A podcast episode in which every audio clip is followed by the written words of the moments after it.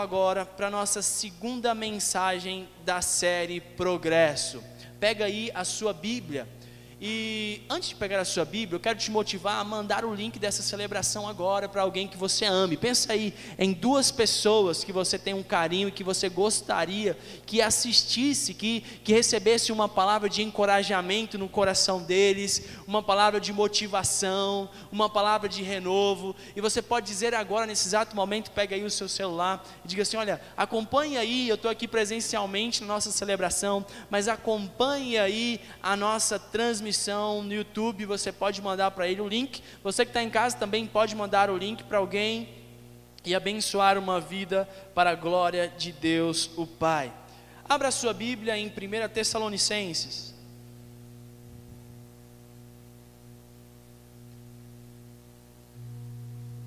Daqui a pouco nós teremos também a nossa Santa Ceia, vamos cear juntos hoje. Vai ser um tempo incrível na presença de Deus. Eu tenho certeza de que Ele vai falar de forma sobrenatural ao teu coração, em nome de Jesus.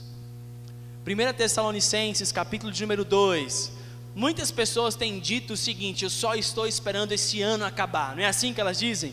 Meu Deus, tudo que eu queria é que 2020 podia acabar agora, porque só aconteceram tragédias, só tiveram dificuldades. Esse ano é um ano perdido. Existem muitas vozes falando isso, dizendo que em 2020 você não vai conseguir aperfeiçoar sua vida profissional, você não vai conseguir ter o emprego, afinal de contas, o nível do desemprego aumentou e etc. E existe uma série de palavras. Ah, de, de tristeza para 2020. No entanto, nós cremos que com Jesus há sempre progresso em meio à adversidade e à dor. Então eu quero motivá-lo a cada semana a gente vai caminhar em uma área em que a gente pode progredir caminhando com Jesus. Amém? Como igreja, nós falamos na semana passada que podemos progredir como igreja, é tempo de perseverar na comunhão, de crescermos juntos, e hoje nós vamos falar sobre crescer no discipulado. Deus chamou você para algo especial. Quero te convidar a ficar de pé em nome de Jesus, em reverência à palavra do Senhor. Pegue aí a sua caneta, pegue a, o seu papel aí, seu bloco de anotações, até mesmo no seu celular, e você vai anotar hoje os apontamentos de Deus para a tua vida. Deus trouxe você hoje aqui por um motivo muito especial. E eu quero então ler com você esse texto que está em 1 Tessalonicenses, capítulo 2, versículos número 1 ao 12. Olha só o que diz a santa e amada palavra de Deus. Porque vós, irmãos, sabeis pessoalmente que a nossa estada entre vós não se tornou infrutífera, mas apesar de maltratados e ultrajados em Filipos, como é do vosso conhecimento, tivemos ousada confiança em nosso Deus para vos anunciar o Evangelho de Deus em meio a muita luta. Pois a nossa exortação não procede de engano nem de impureza, mas se baseia em dolo nem se baseia em dolo, pelo contrário, visto que fomos aprovados por Deus a ponto de nos confiar Ele o Evangelho, assim falamos, não para que agrademos a homens, e sim a Deus, que prova o nosso coração.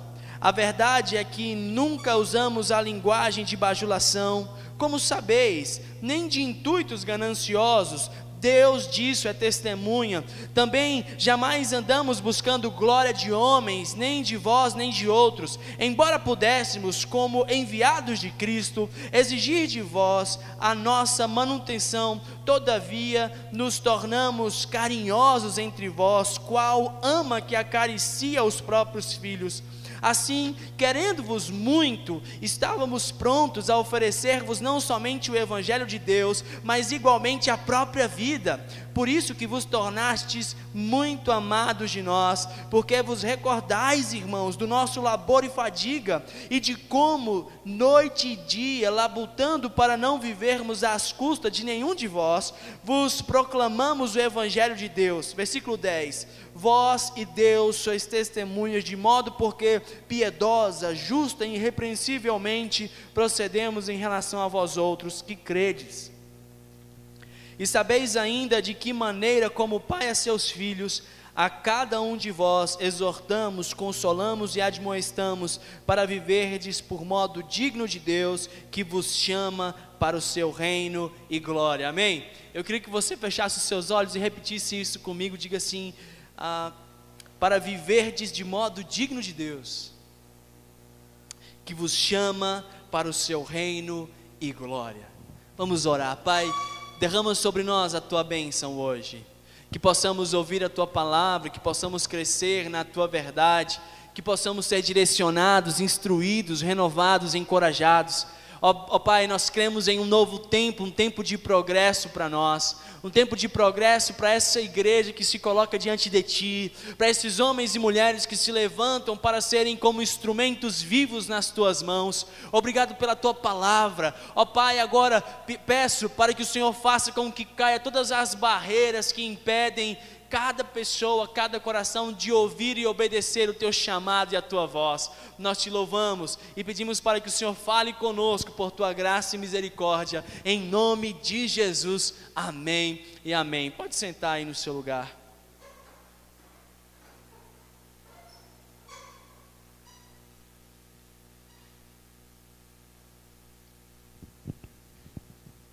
Alguma vez você já foi chamado para fazer uma coisa especial? Pergunta aí para essa pessoa que está ao seu lado. Fala assim: você já foi chamado para fazer alguma coisa especial? Sabe aquele dia que alguém vai comemorar o aniversário dele, diz assim: Olha, eu vou comemorar o meu aniversário e você, só pode ser você o churrasqueiro, porque você é o melhor, você é incrível, né?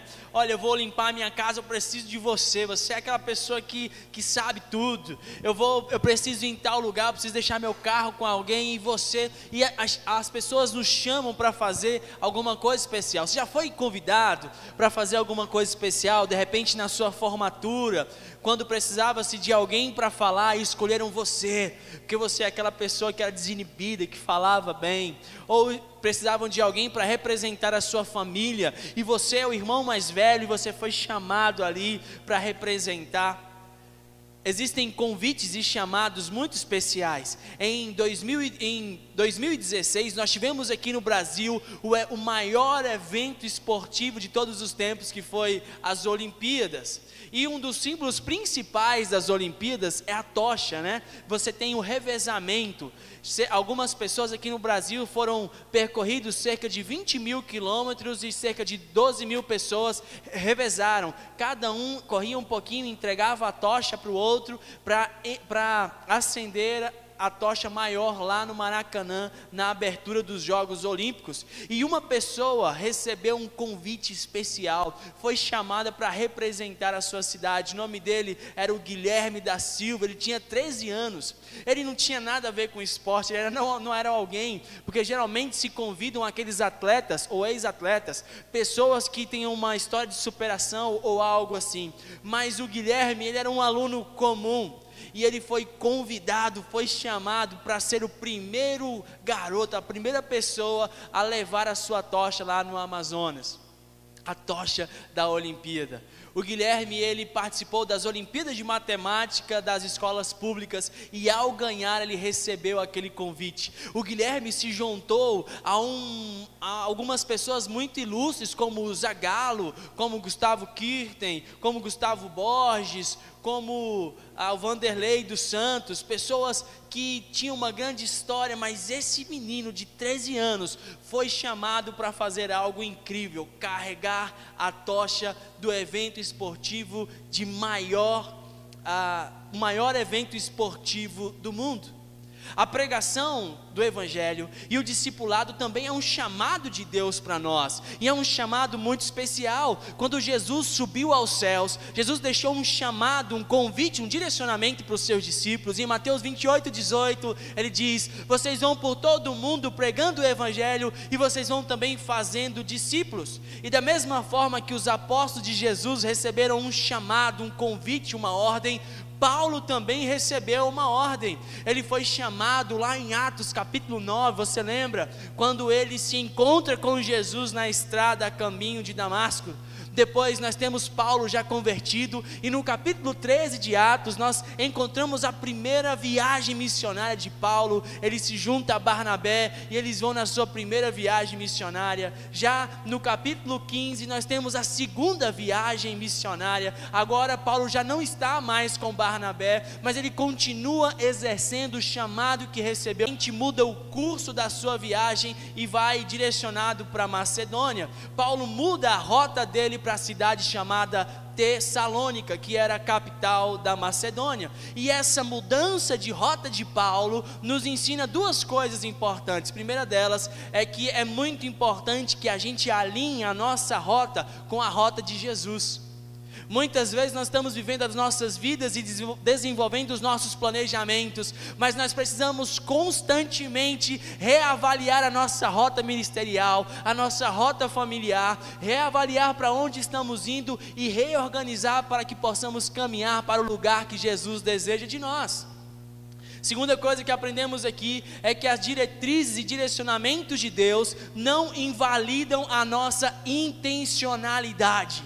O fato de Jesus dar direcionamentos para nós não vai arrancar da gente a nossa intencionalidade. Jesus, a, Paulo teve uma visão da parte de Deus dizendo: vai até a Macedônia, mas a Macedônia tinha diversas cidades.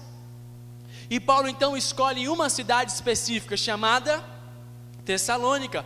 Paulo ele era intencional porque Tessalônica era a capital da Macedônia. Era uma cidade muito grande. Tessalônica tinha um porto muito legal e muito importante naquela época, de maneira que muitas pessoas de muitas cidades iam para aquele lugar porque era um centro comercial. Paulo de forma intencional disse: "Eu vou para aquela cidade que poderá ser um ponto de partida para espalhar o evangelho por toda a Europa". Paulo era alguém intencional e nós precisamos ser intencionais na, nos mandamentos e orientações que Jesus nos dá. Mas o fato de a gente estar obedecendo o chamado de Jesus não significa que nós não enfrentaremos dificuldades. Quantos, quantos de nós aqui já enfrentaram algum tipo de dificuldade, mesmo quando estavam servindo e com certeza que estavam obedecendo a Jesus?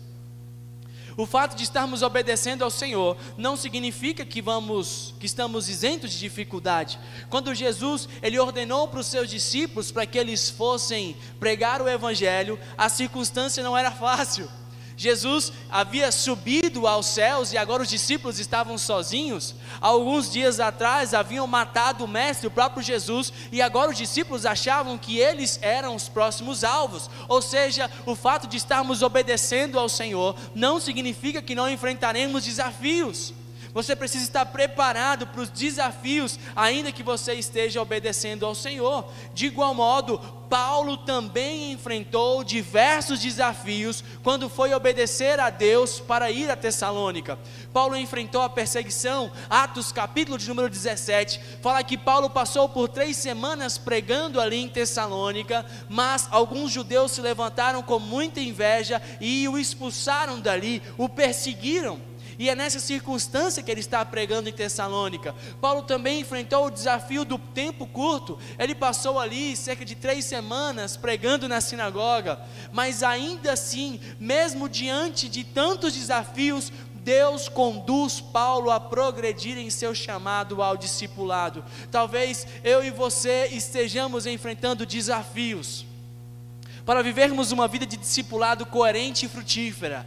No entanto, o chamado especial de Deus para nós vai nos capacitar a vivermos progresso nos dias mais difíceis compartilhar o Evangelho e discipular pessoas. Esse é o chamado que Deus tem para você. É o chamado, é a vontade de Deus para cada um de nós. E nós vamos mergulhar hoje nesse segundo capítulo de 1 Tessalonicenses. E nós vamos aprender como podemos progredir no nosso chamado a discipular. Mesmo quando enfrentarmos dias difíceis e de dificuldade existe um chamado especial. Você foi chamado para carregar a tocha do Evangelho do Reino, aquilo que simboliza a salvação do maior evento de todos, que é a graça e a salvação do homem através da palavra do arrependimento e da fé em Cristo Jesus. E nós vamos hoje aprender então como é que a gente pode progredir nisso, que é o discipulado. Como é que a gente pode fazer para crescer nessas circunstâncias? E nós vamos olhar aqui para o apóstolo Paulo e vamos aprender algumas coisas especiais. Primeira coisa que a gente aprende: você precisa ter ousada confiança em Deus, amém? Se você está anotando, anota isso: ousada confiança em Deus. Os versos 1 e 2 são para nós palavras de encorajamento, são palavras que motivam o nosso coração, porque Paulo mostra para a gente de uma forma muito clara que é possível obter progresso em dias difíceis e em condições adversas. Olha só o que diz o versículo de número 1 e 2: diz assim. Porque vós, irmãos, sabeis pessoalmente que a nossa estada entre vós não se tornou infrutífera, mas apesar de maltratados e ultrajados em Filipos, como é do vosso conhecimento, tivemos ousada confiança em nosso Deus, ousada confiança, para vos anunciar o Evangelho de Deus em meio a muita luta. Paulo estava falando sobre ser frutífero mas ainda assim ele também fala sobre ser maltratado e ultrajado. A palavra maltratado fala sobre dificuldades, agressões físicas, e ultrajado fala sobre agressões e dificuldades, sofrimentos mentais e psicológicos. Era esse o tipo de desafio que Paulo havia enfrentado em Filipos. Ele enfrentava luta, e nós não podemos usar as nossas dificuldades para justificar a nossa desistência de fazer aquilo que Deus nos chamou para fazer. Você vai encontrar diversas dificuldades na sua vida, diversos medos, mas você não pode utilizar isso para justificar o fato de, se, de estar paralisado em cumprir o chamado de Deus para você. O Espírito Santo nos dá poder para irmos da dor à vitória em nome de Jesus. Paulo então, ele nos dá uma dica de como a gente pode progredir, de como a gente pode experimentar, frutificar, experimentar, dar resultado, experimentar progresso nas dificuldades. E a dica que Paulo dá é ousada confiança. Em Deus a ousada confiança em Deus nos fará atravessar as maiores dificuldades. Sabe por quê? Primeiro, porque a confiança vence o medo causado por, por experiências difíceis no passado. A confiança em Deus nos dá nos ajuda a vencer o medo causado por experiências difíceis no passado. A palavra de Deus diz para a gente que Paulo e Silas haviam sido espancados em Filipos. Filipos foi a cidade que Paulo passou antes de ir para Tessalônica. Ou seja, ele passou ali e ele foi maltratado e ultrajado. Ele recebeu agressão física e mental. A palavra diz que ele foi chicoteado com varas e que ele ficou numa prisão com os pés presos. No entanto, essa experiência que negativa, essa experiência difícil do passado, não fez com que Paulo desistisse de ir para o próximo alvo que era Tessalônica. Quando nós confiamos em Deus, nós não permitimos que as experiências do passado nos, nos paralisem. Com certeza você aqui, se você tiver mais de 10 anos de cristão, provavelmente você já enfrentou um momento de dificuldade, uma experiência negativa na igreja. Talvez você foi foi fazer um RD e aconteceu alguma coisa errado. Você foi ministrar no PGM e alguém riu de você. Você veio pregar, né? Eu me lembro de uma vez que eu fui cantar e o que me disseram é, mano, tá horrível. E aquela foi uma experiência negativa. Às vezes nós paralisamos por causa de experiências negativas, mas nós, quando confiamos em Deus, nós vencemos o medo causado por experiências negativas. Talvez você tenha tido experiências difíceis no passado, pessoas, lugares, desapontamentos, mas não desanime, continue tendo uma ousada confiança no Senhor, porque Ele fará grandes coisas. Ousada confiança significa deixar de perceber apenas as dificuldades. Muitas vezes nas nossas vidas nós somos programados para ver só o ponto negativo, para ver só as dificuldades. Você já conversou com alguém assim?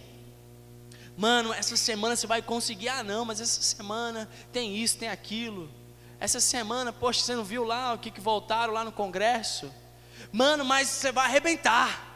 Olha, nós vamos crescer, nós vamos explodir, mano. Na igreja não vai caber. Ah, não, PR, mas tem a pandemia, mas o pessoal, mas não sei o quê. Só consegue observar o lado negativo. Confiar em Deus significa deixar de perceber apenas isso, existe mais para nós. Sempre que nós somos desafiados a realizar algo, nós olhamos tanto para as dificuldades que nós nos sentimos com o coração paralisado e desmotivado. Mas Paulo não está olhando só para a dificuldade, Paulo está olhando com confiança ousada no Senhor. Eu não quero dizer aqui que você vai ignorar as dificuldades, não é nada disso. Afinal de contas, as dificuldades, quando você as observa e as tem em sua mente, isso vai ajudá-lo a preparar-se para os grandes desafios da sua vida. Eu não quero dizer que você não deve olhar ou não levar em consideração as dificuldades, mas eu quero ajudar você hoje a entender que quando você coloca a sua confiança no Senhor, quanto maiores forem as dificuldades, maior será o poder de Deus sobre a tua vida, em nome de Jesus. Quanto maiores forem as dificuldades, maior será o poder de Deus sobre a tua vida. Confiar no Senhor é tirar o nosso olhar da dificuldade e colocá-lo em Cristo. Ousada confiança nos deixa prontos para enfrentar as lutas. A falta de confiança nos faz abandonar a luta. Quando você não acredita que pode liderar o PGM, quando você não acredita que pode realizar o que Deus está te chamando, quando você não acredita que pode discipular, quando você não acredita, quando você você para de enfrentar aquela luta. Não vai ser fácil liderar, não vai ser fácil discipular, não vai ser fácil pastorear, mas quando nós confiamos no Senhor, nós nos colocamos numa posição para enfrentar as lutas. Deus nos chamou para enfrentar os desafios. Nós não podemos abandonar a realização por causa do nosso medo. Confiar em Deus é o caminho para vencer as barreiras da sua vida. Lembre-se de Davi, quando ele vai enfrentar o gigante, aqueles que estavam amedrontados e paralisados pelo medo, mas Davi diz: Eu vou a você, Golias, em nome do Senhor dos exércitos, porque a minha confiança não está em mim, na minha estatura ou na minha mira, a minha confiança está no Senhor dos exércitos. Lembre-se, por exemplo, de Paulo e Silas em Filipos. Quando eles, com certeza você conhece a história, e eles estavam presos, e depois de mais de 40 chicotadas, 40, um açoite pesado, eles se encontravam à meia-noite cantando e orando, e, as, e os portões daquela cadeia aconteceu um grande terremoto e caíram. Não tenha medo, confiança no Senhor nos deixa prontos para enfrentar as lutas. Talvez você tenha medo de não, de, de não ser qualificado para discipular, para liderar. Talvez você ache que as outras pessoas não confiam em você. Mas se o Senhor te chamou, simplesmente confie nele. Ouse confiar. A confiança em Deus nos dá uma perspectiva de coisas incríveis para o futuro. Amém? Quando nós confiamos em Deus, quando a gente confia no Senhor de que haverão frutos grandiosos no futuro, a gente então se prepara para o melhor e a nossa mente muda. Paulo ele está dizendo aqui, olha, quando eu estive no meio de vocês, eu, nós vivemos uma vida frutífera, houveram resultados. Paulo continuava acreditando que Deus poderia fazer grandes coisas. Como é que ele saiu de Filipos? Ele foi chicoteado, ele foi humilhado, ele foi aprisionado, mas ele continua com a esperança de que Deus faria coisas grandes no futuro. Por isso ele vai para Tessalônica e prega por três semanas, e ali nasce uma igreja sobrenatural que se transformou em referência para a igreja de diversos outros lugares, porque Paulo continuou acreditando que Deus poderia fazer grandes coisas. Deus pode continuar fazendo grandes coisas, mesmo através de você e de mim. O nosso triunfo não está baseado na nossa capacidade, mas no amor e na graça do nosso Senhor. Por isso, confie de forma ousada em Cristo Jesus e experimente resultados sobrenaturais. confiança, com ousadia em Deus. Essa é a primeira coisa que você precisa ter para desenvolver um discipulado verdadeiro, uma confiança ousada no Senhor. Segunda coisa que nós aprendemos aqui, para que a gente possa progredir no discipulado, é que nós precisamos de motivação e métodos corretos. Está aqui no versículo número 3 ao 6. Olha só o que diz aí, versículos 3 ao 6. Porque a nossa exortação não procede de engano, nem de impureza, nem se baseia em dolo. Pelo contrário, visto que fomos aprovados por Deus a ponto de nos confiar Ele o Evangelho, assim falamos não para que agrademos a homens, em si a Deus que prova o nosso coração. A verdade é que nunca usamos de linguagem de bajulação, como sabeis, nem de intuitos gananciosos. Deus disso é testemunha. Também jamais andamos buscando glória de homens, nem de vós, nem de outros. Irmãos, haviam algumas pessoas que estavam duvidando das intenções do apóstolo Paulo. E essas pessoas diziam assim: "Cara, o apóstolo Paulo, esse Paulo aí, ele é alguém que tem uma ficha suja, ele não é uma pessoa ficha limpa, ele é um fugitivo da justiça. E vocês não devem dar ouvidos a ele, não devem confiar nele". Mas Paulo começa então a deixar claro que as suas motivações e métodos não eram ruins Paulo deixa claro que as suas motivações e métodos eram coisas boas. E olha só, você precisa aprender isso hoje. Nota isso aqui.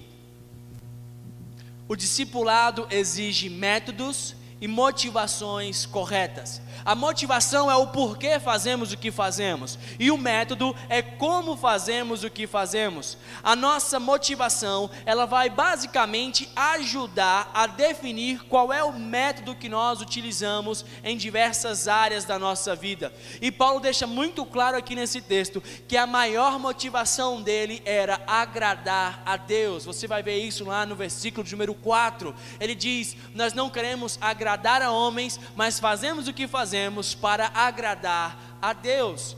Discipulado não se trata de nós, irmãos, mas se trata daquilo que Deus deseja realizar através de nós na vida de uma outra pessoa.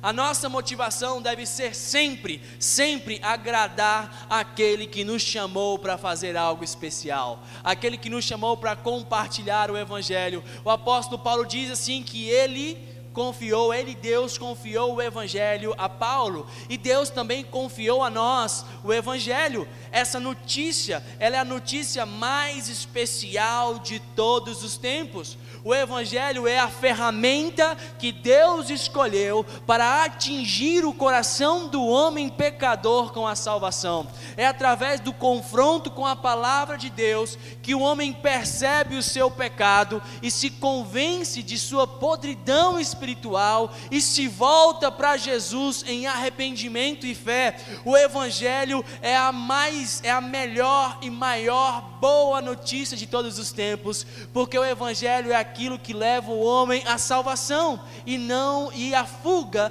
da condenação eterna. Olha que privilégio nós temos. Deus nos deu esse privilégio. Nós somos responsáveis por compartilhar a boa notícia da salvação com todas as pessoas. E nós não podemos nos enganar. Paulo diz que Deus é o único que podia sondar o seu coração. Somente Deus é aquele que pode examinar as suas motivações. Não se engane, Deus conhece você, Deus conhece o seu coração, Ele conhece os seus porquês e Ele conhece os seus comos. Como você faz as coisas e por que você faz as coisas. Isso significa que agradar a Deus implica em abandonar o desejo de agradar a si mesmo. Eu tenho certeza de que você gosta de agradar a si mesmo, porque eu amo agradar a mim mesmo. Eu gosto de fazer as coisas que eu gosto, é especial. Mas agradar ao Senhor significa deixar de ser o Senhor da sua própria vida e colocar Cristo como Senhor. Agradar ao Senhor significa colocar-se numa posição de servo, e muitas vezes, para agradar ao Senhor, será necessário desagradar a si mesmo. É quando você precisa fazer aquilo que você não gostaria de fazer, mas em nome do Senhor e como servo para agradá-lo, você então o faz. Essa é a maior motivação que leva você a fazer o que é correto. Pense, por exemplo, em alguém que feriu você no seu coração com palavras ou com ações. A Bíblia diz que quando alguém falha com você, você deve ir conversar com ele. E talvez você até vá pedir perdão a ele.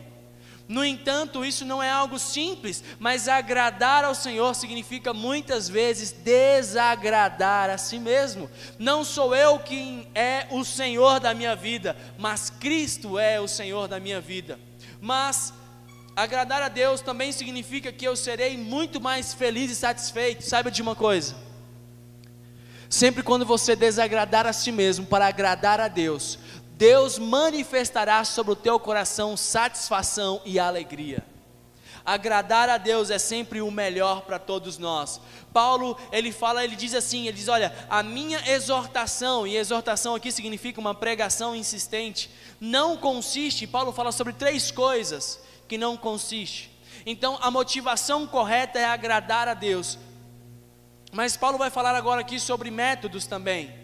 Quais são os métodos corretos que nós precisamos ter?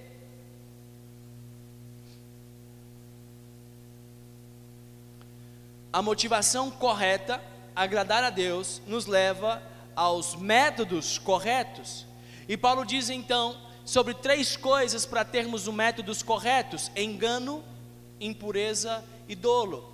Paulo diz assim: olha, a minha exortação a vocês, ou seja, a minha pregação insistente a vocês, não consiste em engano. Tudo que Paulo ensinava para aqueles irmãos não era algo que ele pensava simplesmente ou apenas experiências pessoais. Paulo falava daquilo que vinha de Deus, Paulo ensinava a palavra do Senhor. O método correto do discipulado não é falar simplesmente sobre as nossas experiências ou aquilo que a gente acredita, mas para discipular alguém nós precisamos ensinar a palavra de Deus, porque somente ela é inerrante, infalível e inspirada. Você não vai ensinar alguém sobre as coisas que você acha, você vai falar sobre a palavra de Deus. Paulo diz que a pregação dele, o discipulado dele não consistia em pureza. Segundo Hernandes Dias Lopes, a palavra aqui impureza não está falando sobre uma impureza física ou algum ritual errado, está falando sobre impurezas morais em sua vida, ou seja, Paulo estava dizendo que as suas motivações estavam corretas e ele desejava, com o discipulado, não agradar a si mesmo, mas agradar ao Senhor. Paulo fala também sobre método através do dolo. O discipulado, o termo dolo aqui em grego tem a ver com colocar uma isca no anzol. E qual é a ideia de colocar uma isca no anzol? É você dar alguma coisa para o peixe que aparentemente ele vai gostar e parece que é um benefício para ele, mas o resultado é qual? É fisgá-lo para ob obter benefício próprio. Mais à, à frente, Paulo ele vai dizer que ele não, o, o, discipulado não é algo que tem dolo, não é algo que fazemos simplesmente pensando em obter um resultado para nós mesmos, para termos alguém que nos admire, ou para ter alguém que faz tudo que a gente pede, ou para ter alguém que bate continência para a gente. Não é essa a ideia do discipulado. O discipulado não é dolo. Paulo mais à frente fala sobre a linguagem de bajulação e intuitos gananciosos. Bajulação fala sobre um elogio que busca alguma coisa em troca. Fritz diz que bajulação contém a ideia de enganar com objetivos egoístas. Discipular o outro não é para obter glória para si ou resultados para si. Discipular o outro é para glorificar e honrar o nome do Senhor. Irmãos, os nossos métodos não podem ter motivações gananciosas. O nosso conforto no discipulado precisa sempre estar em segundo plano.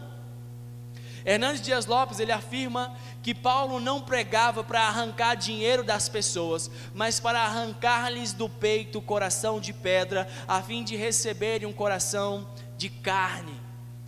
O que eu quero dizer com isso? Eu ouvi uma história muito triste de um irmão há muito tempo, onde ele falava sobre o seu discipulador. Ele diz: PR, eu saí daquela igreja porque, olha só que absurdo, um certo dia nós estávamos numa confraternização, era aniversário do nosso discipulador, e nós tínhamos ali vamos pensar no número, tínhamos 10 pessoas. E ele olhou para a mesa e viu que estavam não tinham 10 presentes, só tinham oito, né? E ele disse assim: então olha, tem alguém aqui que não está honrando a minha vida, porque se somos 10 pessoas, tinham que ter 10 presentes. Qual é a ideia? O discipulado se transformou para essa pessoa como algo ganancioso. Ele quer obter resultado, obter glória, obter benefícios através daquele discipulado. Mas Paulo está falando: olha, o nosso conforto deverá ficar sempre em segundo lugar. A nossa motivação é glorificar o Senhor e os nossos métodos é honrar o outro antes de mim mesmo. Para progredirmos no discipulado, nós precisamos ter Deus como centro das nossas vidas, buscando agradar agradar somente a Ele, ainda que isso implique em desagradar aos homens, mesmo que esse homem seja eu. Terceira e última coisa que a gente aprende aqui, para a gente encerrar, é que discipulado é a doação da própria vida, amém? Discipulado é doar a própria vida. Leia comigo os versos de número 7 ao 12. Olha o que diz aí. Embora pudéssemos, como enviados de Cristo, exigir de nós a nossa manu, exigir de vós a nossa manutenção, todavia nos tornamos carinhosos entre vós, qual ama que acaricia os seus próprios filhos. Assim, querendo-vos muito, estávamos prontos a oferecer-vos não somente o evangelho de Deus, mas igualmente a própria vida. Por isso que vos tornastes muito amados de nós porque vos recordais, irmãos, do nosso labor e fadiga, e de como, noite e dia, labutando para não vivermos à custa de nenhum de vós, vos proclamamos o Evangelho de Deus, vós e Deus sois testemunhas, de modo porque piedosa, justa e irrepreensivelmente procedemos em relação a vós outros que crerdes. E sabeis ainda que de que maneira, como pai a seus filhos, a cada um de nós exortamos, consolamos e admoestamos para viverdes por modo digno de Deus que vos chama para o reino da glória. Irmãos, dos versos 7 ao 14, Paulo vai utilizar aqui na sua fala, ele vai utilizar dois exemplos para falar sobre de uma atitude, da sua atitude com relação aos Tessalonicenses. Paulo está usando dois exemplos aqui para dizer qual foi a atitude dele para com os Tessalonicenses. Ele vai utilizar a figura da ama ou da mãe e a figura do pai. E a gente percebe então que o discipulado ele deve ter as mesmas características de uma mãe. E a primeira característica de uma mãe, está aqui no versículo 7 e 8, é o amor. Amém? Amor implica em doar-se completamente e não exigir nada em troca. A mãe, ela se contenta apenas com a alegria de ver o seu filho crescer, porque não há nada que aquele filho possa fazer em troca a ela, enquanto ela a amamenta. A mãe é uma doação e uma entrega constante. A mãe é aquela que, quando não há mais pão ou alimento suficiente, ela olha para o seu filho e diz: eu não estou com fome. Ela preserva a saúde do seu filho. A mãe, ela é confiável, ela é amorosa, ela é generosa. E Paulo está dizendo: Eu fui como uma mãe que acariciava aos seus filhos e lhes dava alimento. E é esse amor e é essa doação que eu dei a vocês. No verso 7, Paulo ele diz que ele poderia ter exigido ajuda financeira.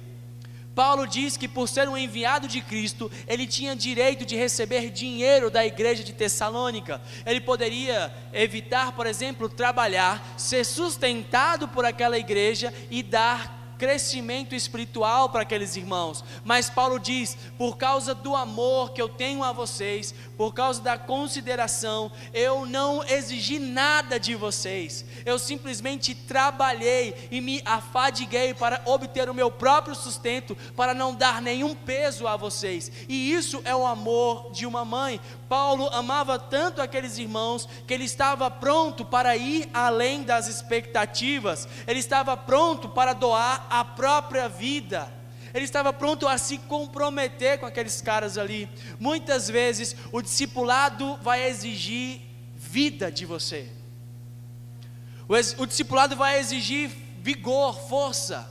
E eu quero falar de duas formas que o discipulado vai exigir vida de você. Primeiro, tempo, segundo dinheiro, recursos.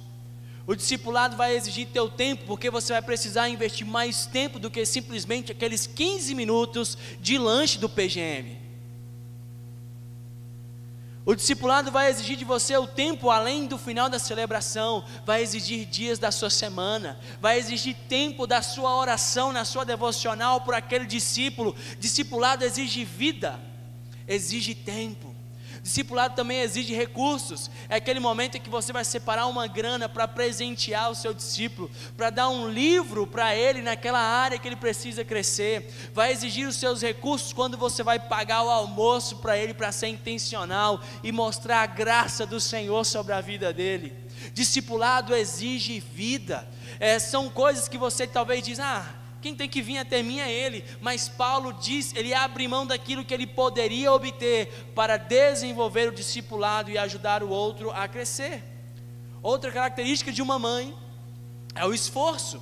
No versículo de número 9, Paulo fala sobre doar-se ele fala assim: olha, nós estamos prontos para doar a nossa própria vida, e doar exige esforço. Assim como uma mãe precisa se esforçar para estar bem alimentada, para alimentar o seu filho, assim como uma mãe precisa se esforçar para ficar até altas horas da noite para que o seu filho possa dormir, ela precisa se esforçar para lavar todas as roupas, para que na hora exata o seu filho possa estar bem vestido e agasalhado. Da mesma forma, nós, como discipuladores, precisamos nos esforçar, precisamos estar bem nutridos espiritualmente para que os nossos discípulos tenham o que receber da parte de Deus. Paulo diz que ele se esforçou para viver uma vida da seguinte forma: primeiro, de forma piedosa. A palavra piedosa fala a respeito da nossa vida com Deus, da nossa santidade, da nossa fidelidade a Deus. Paulo está dizendo assim: olha, para que eu possa entregar algo ao meu discipulador, preciso me esforçar para ter uma vida piedosa, uma vida de santidade, uma vida correta. Eu preciso me alimentar de Deus. A piedade fala sobre o nosso relacionamento com Deus, sobre a nossa vida vertical entre eu e Deus. Ter esforço, ser um bom discipulador significa ter uma vida com Deus. Depois Paulo fala que se esforçou para ter uma vida justa. No versículo 10, o termo grego aqui indica que é o nosso dever para com os homens. Paulo está falando que dentro do discipulado nós precisamos ser justos a ponto de não vivermos nada que seja falso. Nós não podemos ser aquele duas caras, uma pessoa de falsidade. O nosso caráter não pode ter nenhuma mancha.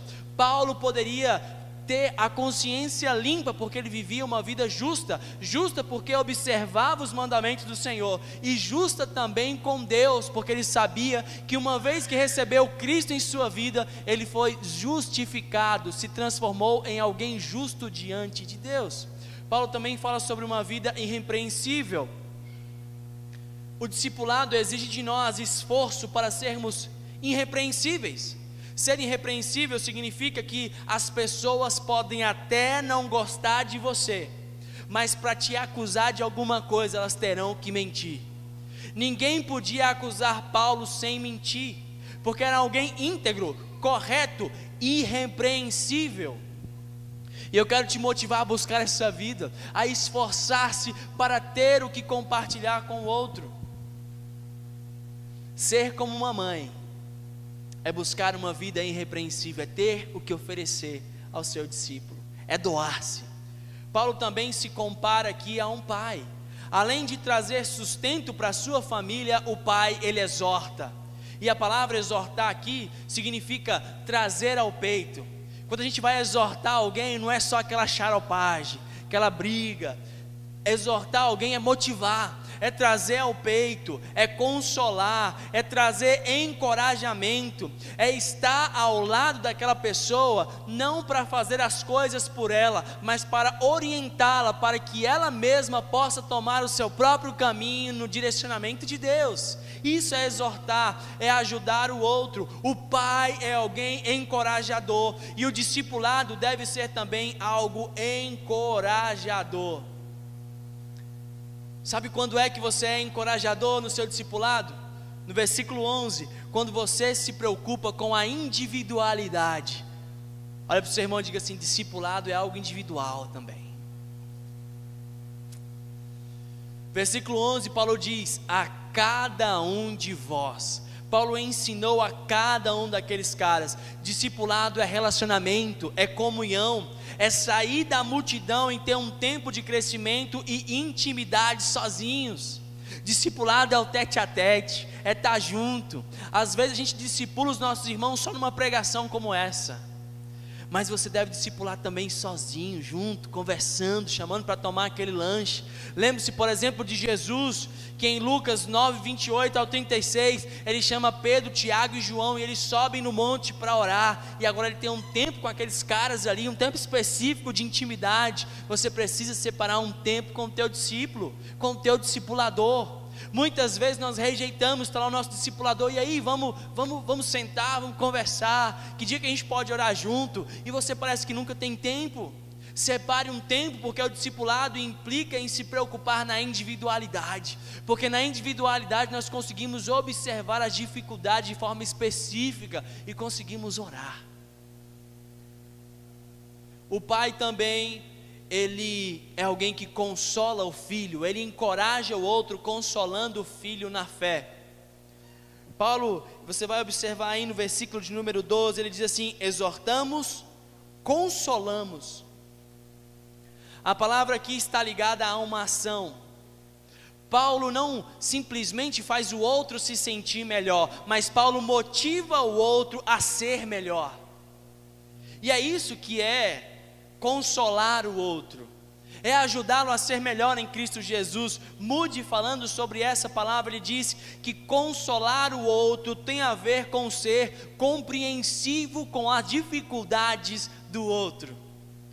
Ser um discipulador, encorajador, como Paulo, como um pai, você precisa ser compreensivo com as dificuldades do outro. Muitas vezes a gente perde a paciência, né? Principalmente se forem os nossos filhos. Seja compreensivo, ore, ame.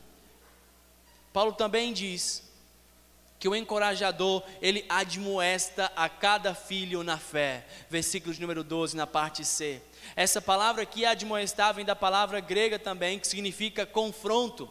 O, papa, o papel de um pai, agora você que é pai, se liga.